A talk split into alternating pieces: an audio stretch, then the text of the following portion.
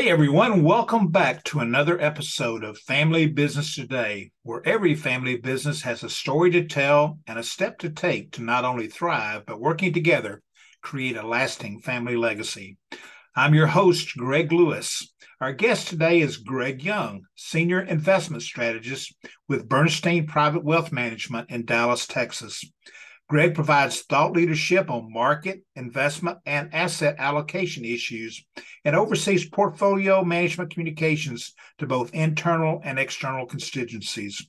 Greg earned his BA in economics from Baylor University and an MBA from the Edwin L. Cox School of Business at Southern Methodist University. Well, hello, Greg. Thank you for joining me for this edition of Family Business Today.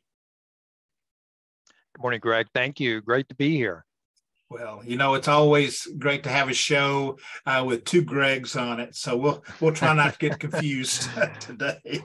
Well, exactly. I have really been looking forward seriously to our conversation today about the economic outlook for 2023. Of course, obviously, we'll talk a little bit about 2022 and how we got here, but also really looking ahead. I know that uh, all of our listeners are bombarded every day with news about supply chain issues, inflation, and a recession. And I know that we will have more clarity as family business owners after our conversation today. So let's get started. You're the senior investment strategist at Bernstein Private Wealth Management. Tell us about what your role in working with family owned business leaders is. Yeah, happy to do that. First of all, again, thank you, Greg, for the invitation. Um, it's a pleasure to join you today. Um, look forward to uh, to our conversation. So, just a little bit about Bernstein uh, for the benefit of your listeners, and then my role specifically. So, Bernstein Private Wealth Management is a part of the larger um, AB or Alliance Bernstein. We are manage about three quarters of a trillion dollars um, in assets for clients literally all over the world, um, a lot of institutional investors. The area that I focus in is with our high net worth individuals and wealthy families, um, so Bernstein Private Wealth. Um, the firm has been around for well over 50 years. Um, and while there are, are a lot of money management firms out there, a lot of very good firms, Bernstein is somewhat unique in our space because we are one of the only pure play money managers. We are only in one sense. We only do research and manage money for clients. So everyone in the organization, all 3,500 people across the board, all around the world, show up for work each day with only one goal, and that is to make money for our clients. We're not managing our balance sheets or trading our balance sheet in a potential conflict with clients. So that's just a little bit about Bernstein. Okay.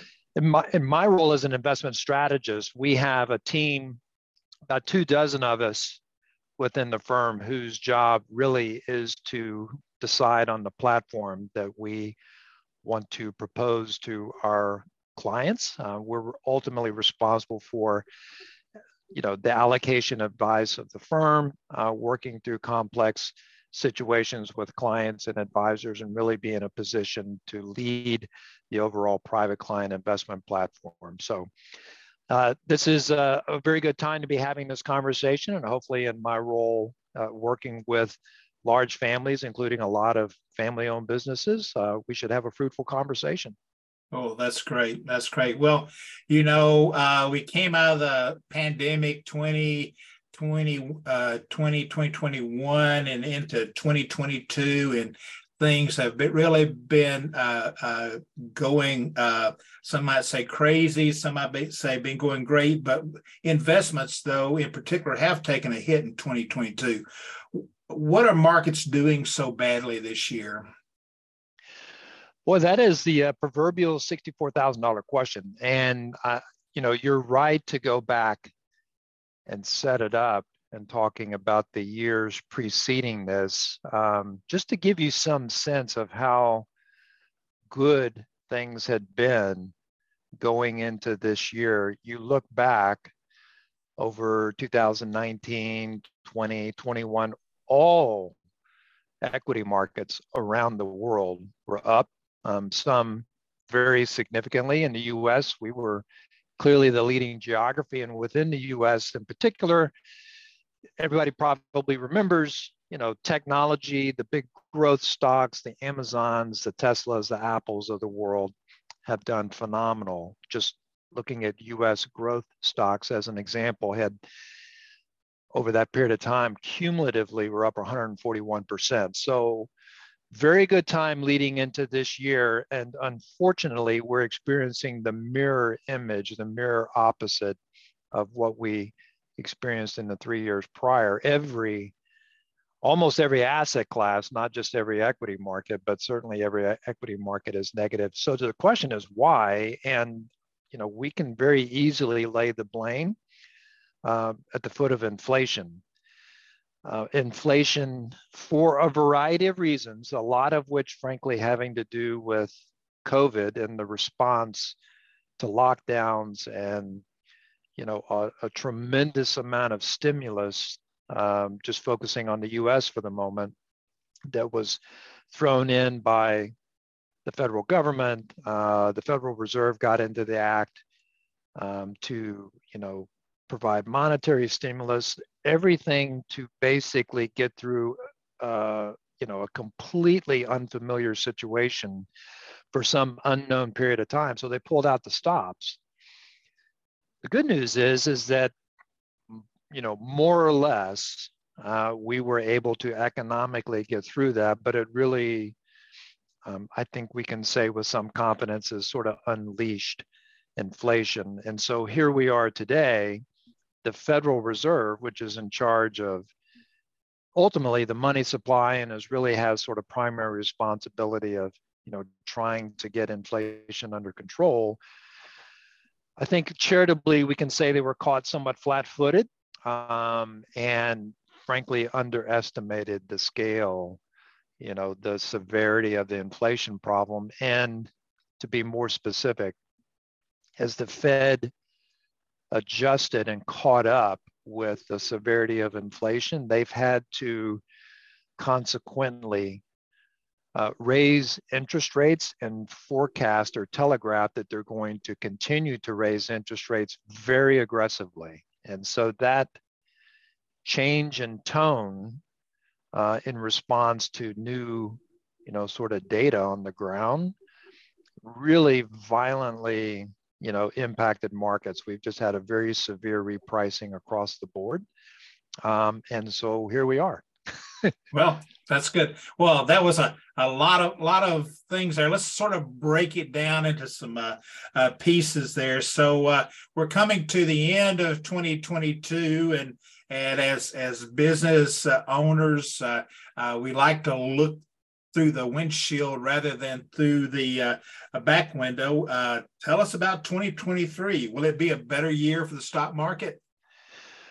You know, I sure hope so. And I, I think there's good reason to believe that it will. But let me just sort of be very clear. Um, we're not out of the woods um, by any means. On, you know, today, while you and I are having this conversation this morning, we got um, updated inflation numbers, CPI data for September, and it was bad. Uh, it continues to show inflation pressures are very significant, particularly in the housing um, side of the equation.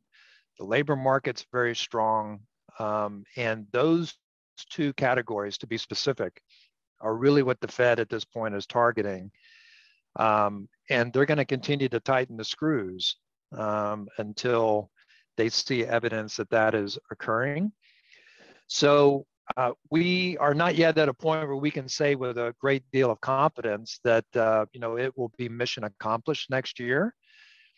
However, the good news, the way you framed your question about the stock market, markets are always forward looking.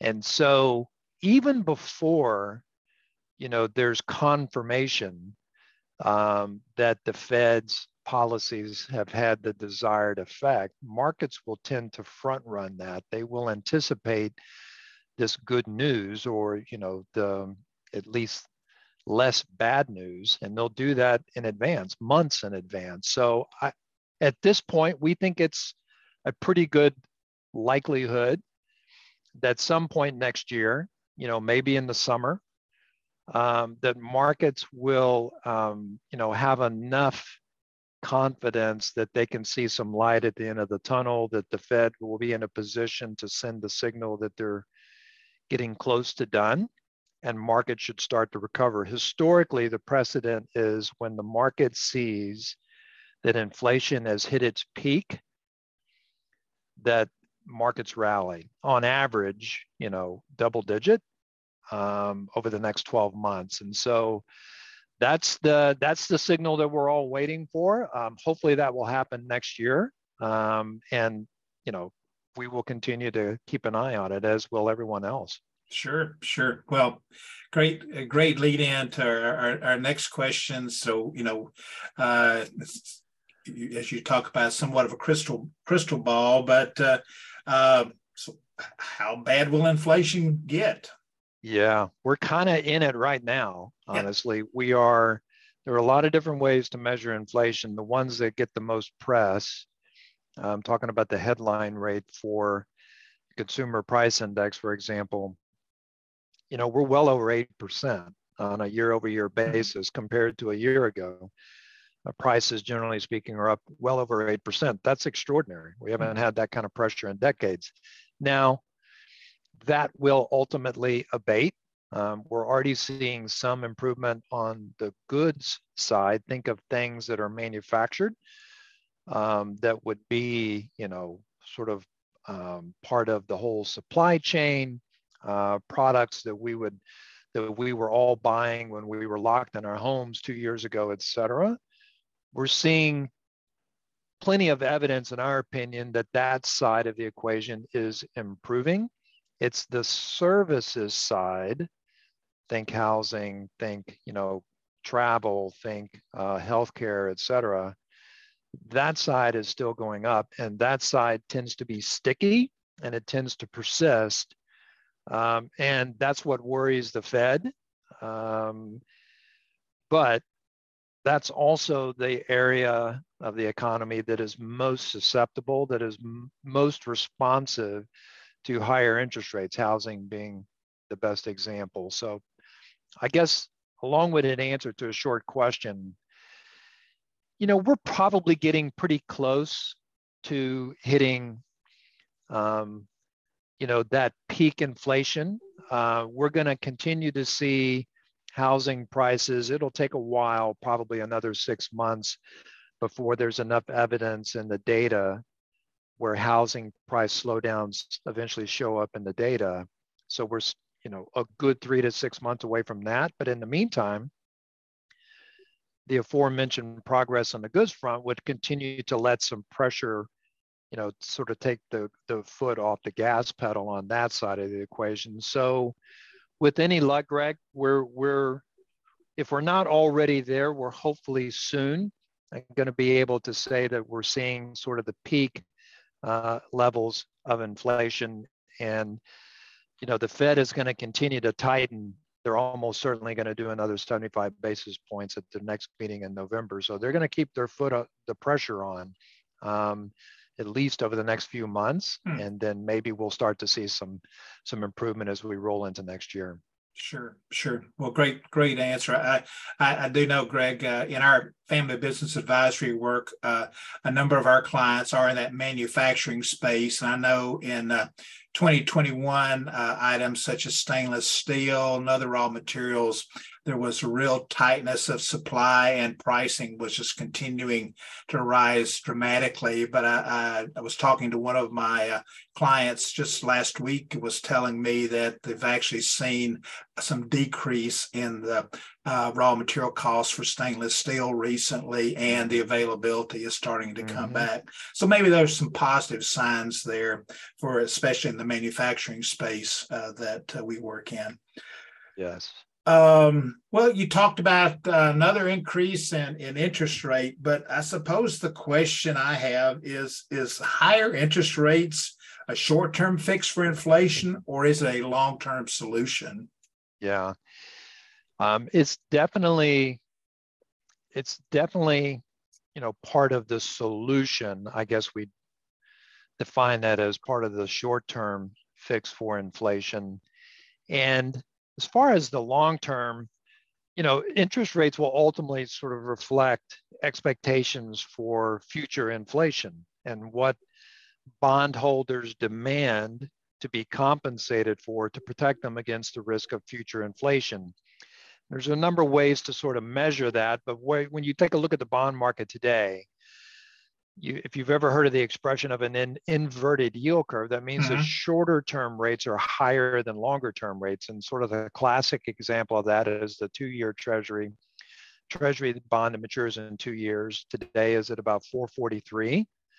And a 10 year US Treasury, sort of the benchmark, is out there around 395. So we've got a very much of an inverted yield curve. And that two year Treasury is um, most closely associated with what the expectation ultimately is for Fed funds or the rate that the Federal Reserve is most directly trying to influence when we say that the Fed is pushing up rates. It's technically it's that Fed funds rate that they're directly mm-hmm. addressing, and the Treasury market reflects that and forecasts that through the yield of the two years. So how bad, you know, where will rates settle as the short-term fix? Well, the Today, that two year is saying that it's expecting the Fed funds rate that's right now at about, call it three and a half, to ultimately get up closer to four and a half. So somewhere mm-hmm. in the four and a half percent range, sometime in the spring, likely next year,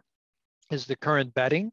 And because the 10 year is lower at around 395, we don't think that probably gets any higher than 4%. There's a reason to think that the longer term rates would not go higher than that than that Fed funds rate. And it's mainly because everyone expects the economy to slow. If the economy slows, the Fed ultimately stops raising rates and eventually is in a position where they have to start easing rates. And that's reflected in that hmm.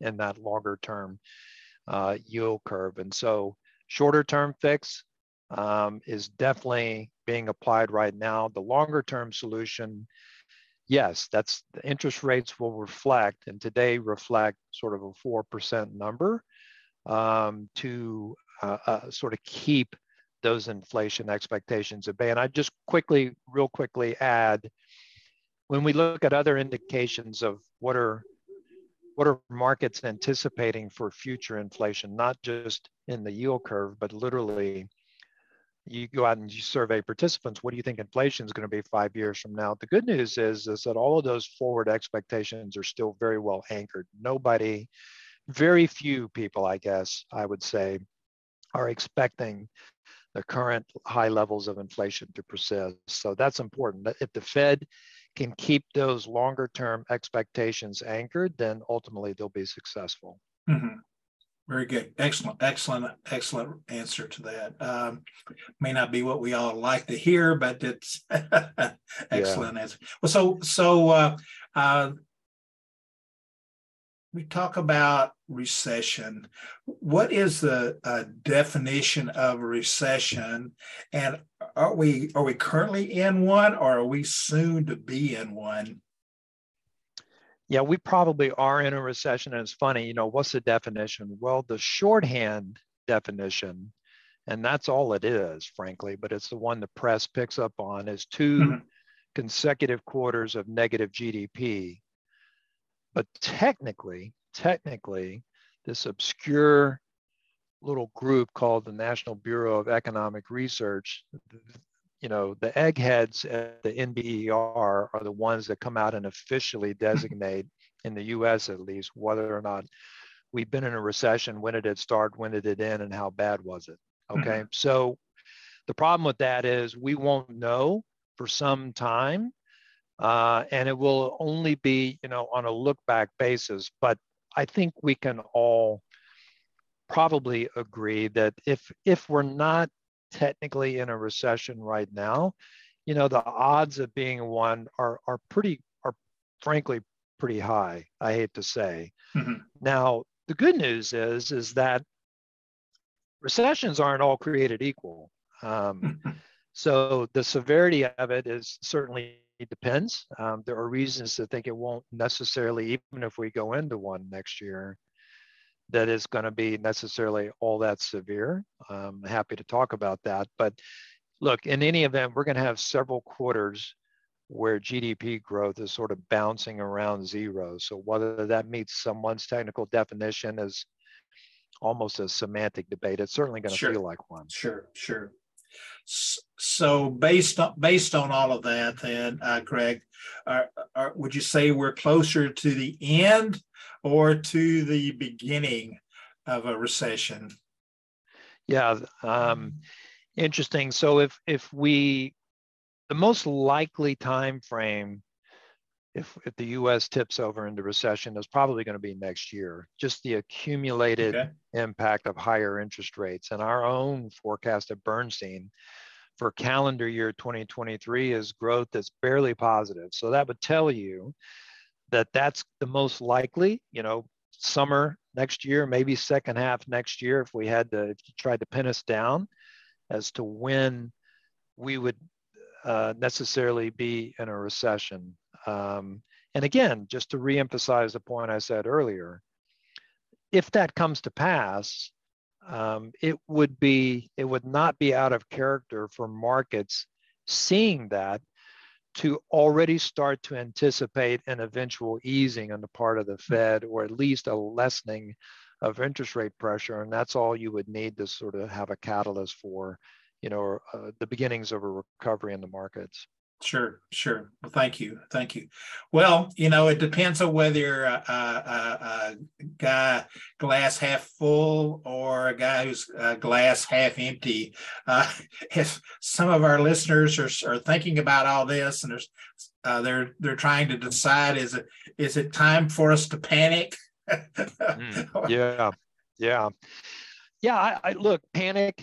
I understand the intent of the question. I will say from our vantage point here, um, you know, working with some of the wealthiest families in the country, uh, emotion is usually almost never um, sort of the right um, response or the right hmm. faculty to use in making financial decisions. It's understandable, uh, particularly if we're all sort of caught off guard by circumstances, but it's almost never the case that, you know, a, a decision made in the midst of, of, of, of high emotion winds up being the best long-term solution. So no, panic's never the right response. And, and frankly, to be a little bit more um, to the point, I, you know, I mentioned that recessions aren't all created equal. There's reasons why we do not think this will be a particularly severe recession. Why is that? Well, First of all, because we've got a very strong labor market. And yes, unemployment's going to go up, but it's starting from a three and a half percent unemployment rate, which is extraordinarily good mm-hmm. in the scheme of things. So joblessness will go up, but from in you know compared to prior downturns, that is um, that's eminently survivable. And probably more importantly is that frankly, household balance sheets, corporate balance sheets are all in very good shape you know, companies by and large have delevered over this period of time or the leverage that they've taken on in the era of low interest rates um, were for primarily for share repurchases. And it's very easy to turn off share repurchases. There was very little debt accumulation in the scheme of things that um, you know, that can't be sort of unwound uh, or that was necessary to fund core organic growth. And, and household balance sheets coming out of the housing crisis of 14 years ago. Um, good news is that households, particularly homeowners, have built up, for the most part, have built up equity in their homes. Uh, we're not going to see a repeat of the housing cycle. We're going to see a we're going to see a downturn, but it's not going to be anything um, like we've experienced in the past. The, the only part that is more severe or is more significant on the negative side for the economy is that the Fed is, is raising faster at a faster pace than they typically do. Mm. Higher rates in a shorter period of time is tough. That's that's that's hard to to deal with. Um, and so that element and that and the fact that foreign countries, foreign trading partners, you know, hoping to see sources of growth overseas to sort of support you know maybe weaker growth here. We're just not going to have that. Um, hmm. you know we've got our challenges but we're compared to many we're in a much better place than a lot of other countries are in the world. Well i appreciate it. So uh, a great segue into uh, uh, what's the good news out there greg well, this too shall pass. Um, you know, uh, markets go through markets go through cycles. Yeah. And without without hopefully coming across as being cavalier or unsympathetic, um, sure. look, we um, have certainly experienced our share of cycles, just the nature of the job that we're in. We're right there on the front lines, and it's important that um, whether you're a family business owner or you're a big institution, it doesn't matter. From an investment standpoint, allocation is paramount, and having the appropriate asset allocation is always wise. But there is a silver lining to you know big downturns in the markets, and that is that for most investors that have some amount of long-term capital, capital that they're you know, committing for long-term appreciation. Big downturns are almost always a wonderful time to put some of that money to work. You know, now appropriately, maybe you leg into it as opposed to pushing all of your chips to the middle of the table at once. You have to be smart about it and it has to be sized appropriately. But all of those caveats, just those the straight up fact of being able to buy after you know stocks have come off 25% bonds of various stripes, high quality munis are down 8%, and you know, low quality taxables are down in the teens. If I can buy something that's on sale, um, and I intend to, you know, hold that asset for some period of time, mm-hmm. um, you're always, you're almost always going to be better off. Now, you don't know the timing of that, and so that's why there are strategies to help gain that exposure, whether that's dollar cost averaging and the like. But this, the good news is, is that for investors that are have got their spending spoken for, you know, they're not worried about where their next meal is going to come from or how they're going to pay taxes next April. They're thinking longer term. This is a wonderful time to put that capital work. Very good. Very good. So beyond um, putting your capital to work right now. Uh, what are some insights that you might provide to a family business leader uh, to help better plan for tomorrow if, let's say, uh, they they they own a family business and they're they're working with their family uh, to uh, uh, in the marketplace right now? Yeah, yeah, a couple of thoughts. Um, from an investment standpoint, look, we'll get out of this this cycle will turn eventually and we'll be back to quote unquote normal at some point.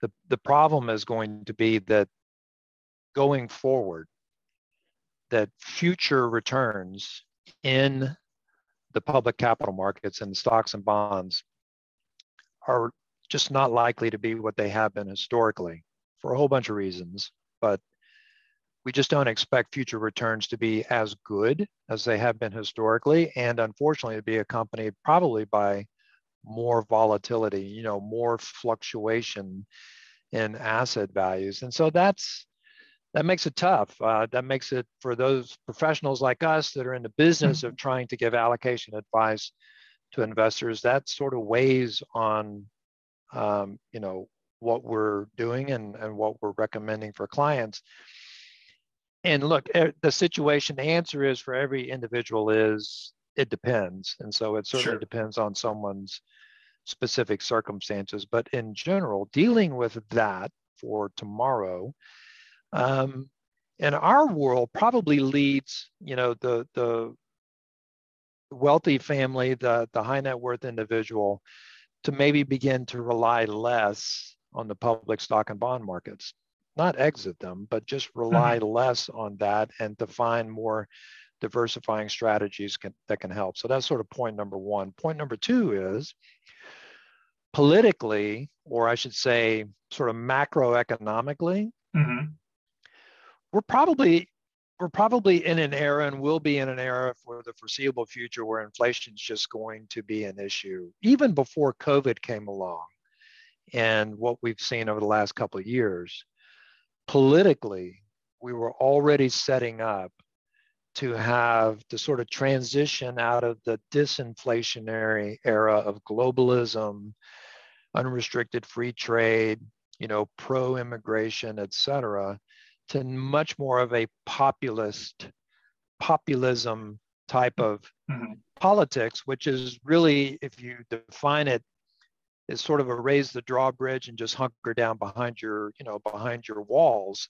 It's anti-globalism. It's not necessarily open to free trade. Immigration's anathema, and all of that. Um, you know, uh, more or less is sort of inflationary. And so the conditions are already set up where inflation was likely to be more of an issue going forward than it had been in the past. And we still very much think that's the case. And by the way, that's not just here in the US, that's not just a reference to our sure. own political situation. That is a global phenomenon.